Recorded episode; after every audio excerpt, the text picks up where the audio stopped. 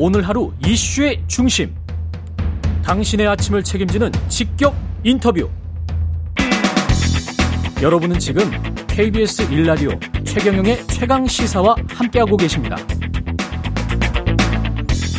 네, 윤석열 대통령이 한국에 뛰어가도 상황을 크게 바꿀 수 없다. 국내 수해 피해가 확산되는 상황에서 우크라이나를 전격 방문한 이유에 대해서 대통령실이 내놓은 설명인데요. 이와에선 이번 행도 행보에 대해서 어떤 서로 어, 다른 평가를 보이고 있는지 천하람 국민의힘 당협위원장과 이야기 나눠보겠습니다. 안녕하세요. 네, 안녕하십니까. 천하람입니다. 네. 주말에 비가 많이 내렸었는데 수천은 괜찮습니까? 어, 뭐 순천을 포함한 섬진강 권역에서도 이제 섬진강의 수위가 좀 높아지고 또 이렇게 산사태 우려 같은 것들도 많이 제기되면서 대피하시고 이런 분들도 계시긴 하는데요. 예. 그래도 아, 다른 지역에 비해서는 상대적으로 피해가 적은 편입니다만은, 근데 지금 뭐, 어, 우리 지역의 피해가 적다라고 이렇게 얘기하기에는 뭐, 충청권이나 경북권의 피해가 워낙 심각하다 보니까. 그렇더라고요. 예. 네, 안타까운 심정으로 보고 있습니다. 지금 뭐 대통령은 우크라이나 방문이 그 사실은 몇 개월 전부터 뭐 예정돼 있었겠죠. 뭔가를 다 어렌지 조율이 있었겠죠. 예, 예. 그랬겠죠. 근데 이제 이 상황에서 어떻게 판단했어야 된다고 보세요? 이게 마, 맞다고 보십니까? 어떻게 보십니까? 음, 아, 저도 지금 이 상황에서, 어, 국내의 어떤 홍수 피해 를 지금 이렇게 수습하기보다는 우크라이나 간 선택, 글쎄요, 저는 아쉬운 부분들이 분명히 있는 것 같습니다. 그러니까, 우크라이나를 방문하는 것 자체는 저는 뭐 재건 사업이라는 실리의 면에서나 또, 어, 우리가 과거에 이제 침략을 당하고 국제사회의 노력으로 또, 어, 참, 지금 이 자리에까지 온 국가라는 면에서, 명분 면에서도 뭐 충분히 동의할 수는 있겠는데, 그 대통령실에서 내놓은 지금 가도 이렇게 뭐 특별히 뭐가 바뀔 수 있겠느냐라고 하는 부분은, 저는 그거 굉장히 잘못된 어떤 그 음. 메시지라고 생각이 되고요. 예. 그러니까 이제 대통령께서 사실은 어, 모든 재난의 컨트롤 타워가 사실 대통령이다라는 언급을 수차례 해오시지 않으셨습니까? 예. 그렇기 때문에, 어, 좀 더 국내 문제에 민감하게 반응하는 모습을 보여줬으면 더 좋지 않았을까 하는 그런 안타까움이 있습니다. 지난해 8월에 장마 났을 때 최강 시사에서 대통령실 시민사회 수석 강성규 수석이랑 제가 인터뷰한 게 기억이 나는데 네. 그때 대통령이 이제 퇴근 시간을 정확하게 이야기를 안 하면서 강성규 수석이 대통령은 퇴근도 못 하냐 이런 이야기를 했단 말이죠. 그렇죠. 그런 어떤 그때도 좀 이상하게 들렸어요. 대통령은 맞아요. 퇴근 퇴근도 네. 못 하냐가 한 7시부터 한 9시 사이일 거라고 생각을 하는데 그때 대통령실이 정확히 시간을 밝히지 않았기 때문에 음. 그러면 그 조금 좀 이른 시간이긴 하거든요. 사실은 공직자 입장에서 봤을 때는 네, 뭐 여러 그 뭐 제 상황에서는 예. 그렇죠. 예. 근데 이제 대통령은 퇴근도 못 하냐, 우리도 뭐 약속이 있다. 그러면서 다른 사람들도 약속이 있다. 이번 같은 경우도 가, 가도 상황을 크게 바꿀 수는 없었을 것이다. 이건 뭐라고 해야 되나요? 국민들에게 공감 음, 되는 메시지는 아닌 것 같습니다. 네, 저도 예. 좀더 낮은 자세로 예. 아니 이제 어떤 여러 가지 어떤 외교적인 문제에 있어서나 그런 면에서 어, 이 갑작스럽게 이제 우크라이나 방문을 전면적으로 취소하기는 조금 어려웠다. 예. 국민들께 양해를 부탁드린다. 그리고 총리를 중심으로 잘 대응했다. 좀 더 이제 뭐랄까요 이렇게 어. 할 얘기가 있고 안 할 얘기가 있지 않습니까? 그렇죠. 예, 예. 조금 더 낮은 자세로 이렇게 메시지를 냈다면 더 좋지 않을까 하는 그런 안타까운 마음이 있고요. 그리고 예. 저는 이게 지금 보면 자꾸 우리 대통령실이 이렇게 뭐 쇼를 하지 않는다 이런 생각들을 많이 갖고 있는 것 같아요. 음, 어 근데 문제는 그게 쇼 쇼라고 해서 꼭 나쁜 것도 아니고 쇼가 필요한 일들이 있습니다. 그렇죠. 네, 예. 그리고 저는 대통령실에서 지지율을 좀 중하게 생각했으면 좋겠습니다. 어. 이게 뭐 국내 지지율을 생각해서 뭐 우크라이나 방문을 취소하는 게 이게 쇼고 뭐 우리는 그렇게 안 한다 이런 게 아니고 예.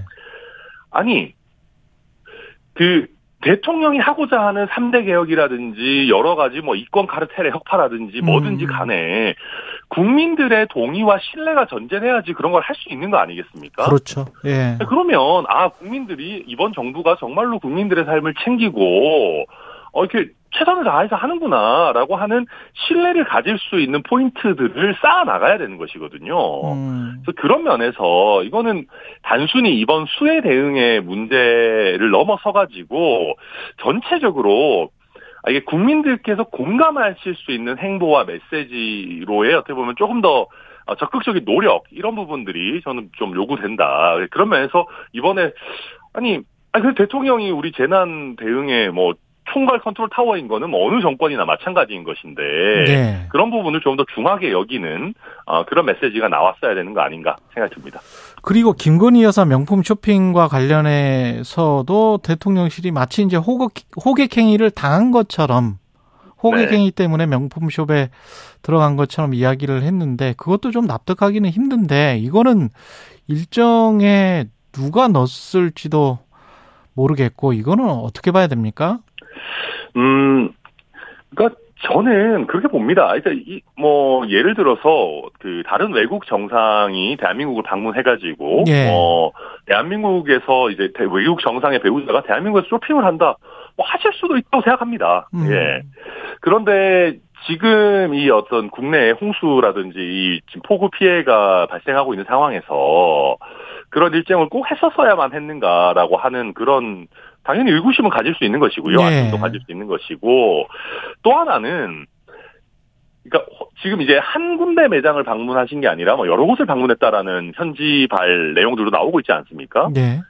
그렇다고 하면 이게 호객행위 때문이다라고 하는 부분은 설득력이 굉장히 떨어지거든요. 네. 게다가 지금 이제 이게 뭐 그 호객행위가 설령 있었다 한들 권유 정도였겠지. 예. 그렇게 수많은 경호원들이 있는 상황에서 그게 뭐 어떤 어 뭐 압박이라고 느껴질 만한 호객행위였겠습니까? 음. 어 그렇다라고 하면 이거 이런 부분도 굳이 호객행위 핑계를 댈 것이 아니라 그냥 아 이렇게 어 현지 방문하다 보니까 또 이렇게 뭐 조금 어, 뭐 쇼핑하는 일정이 잡혀 있었는데 지금 국내 상황을 고려했을 때 적절하지 않았던 것 같다. 라고 국민들께 그냥 양해를 구하면 되는 것인데 음. 좀 잘못된 해명이 자꾸 나오는 것 같아가지고 저도 뭐 사실 좀 안타깝게 보고 있습니다. 근데 관련돼서 어떤 이렇게 국민들이 잘 이해하지 못하는 행동이나 뭐 언행이 나왔을 때 그 사과하는 모습이 있었나요? 그 동안에 대통령실이나 뭐 이런 뭐, 쪽에서 뭐 있기야 있었겠죠. 많이 없었겠습니까만. 예, 예. 이제 어 제가 봐도 그냥 그러니까 우리 국민들이요 생각보다 되게 이해심이 있으시거든요. 그렇죠. 그러니까 네. 물론 그러니까 뭘 해도 싫어하시고 안 좋게 보시는 국민들도 계시겠지만은 네. 그래도 이제 대다수의 국민들께서는 오히려 그냥 아 저희가 조금 생각이 짧았다 네. 지금 이제 쇼핑하러 갈 때가 아니었는데라는 그냥 겸허한 메시지 내면 많이 그래도 이해해 주실 겁니다. 근데 여기서 이제 조금 납득하기 어려운 이제 핑계나 변명들이 나오게 되면은 오히려 이제 국민들께서 더 납득하시기 어려워지는 거니까 저는 그냥 어좀 어, 깔끔하게 인정할 부분들은 인정하고 가는 게 훨씬 좋지 않나 그렇게 봅니다. 이 정책적으로 봐도 지난주에 나온 게 이제 실업급여 논란이었고 또 증여세 같은 경우는 또 MZ 세대 중에서 그래도 좀 받을 게 있는 부모들로부터 네. 받을 게 있는 한 1억 5천만 원까지는 증여세를 결혼하면은 공제를 네. 해준다는데 그러면 mz 세대 중에서도 받을 게 있는 있는 집 자식들과 음. 실업을 당했는데 그 실업의 급여의 한액을 폐지를 하게 되면 그 어떻게 당하게 되는 그런 좀 힘든 사람들과 이게 좀 차별적인 게 아닌가 그런 생각도 좀 들고요, 사실은. 근데 저는 이제 뭐 증여세 예. 문제 같은 경우와는 좀 분리해서 봐야 봐야 될 것이 예. 보면 우리가 그런 것들이 많았지 않습니까? 이제 그 액, 상한이 뭐 그렇게 높은 것은 아니고 또 이제 우리가 결혼할 때 집에서 전세 뭐, 뭐 아니면은 집 구매에 네. 있어가지고 네. 조금 보태주는 경우들이 있는데 이거는 네. 사실은 어느 경우에는 또 적발을 하고 어느 경우에는 또 사실상 증여세의 징수 대상임에도 불구하고 넘어가고 이런 부분에 있어서 항상 보면 조생 행정의 형평성 논란 같은 것들이 있었습니다. 그래서 음. 그런 부분들에 대한 어느 정도 정리는 저는 필요하다고 보고요. 예. 근데 다만 실업급여 문제는 예.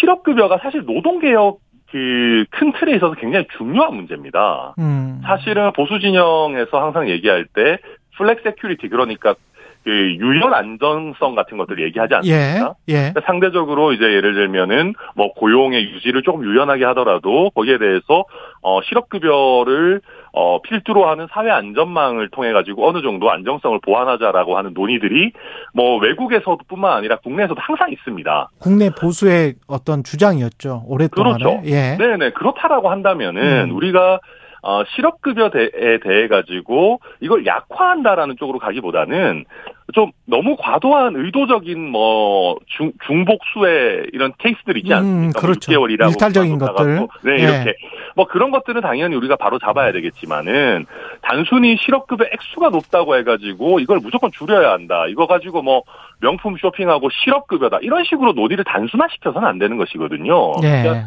제가 최근에 이제 우리 진영에서 나오는 메시지들을 보면서 굉장히 안타까운 것이 뭐 후쿠시마 오염수 같은 문제도 굉장히 중요한 어떻게 보면 과학적인 논쟁도 당연히 따라 붙어야 되는 것인데 그걸 그냥 뭐 수조 물 마시는 걸로 희화시켜 버리고 양곡관리법 같은 경우도 이게 사실 굉장히 중요한 어떤 농정에 있어가지고 어떻게 음. 예산을 쓸 건지에 대해서 중요한 사회적인 논쟁인데 이거를 그때도 아마 최강 시사였던 것 같은데 예, 나와가지고 무슨 밥 한 공기 다 먹기 뭐 이런 식으로 예. 가버리니까 예, 예.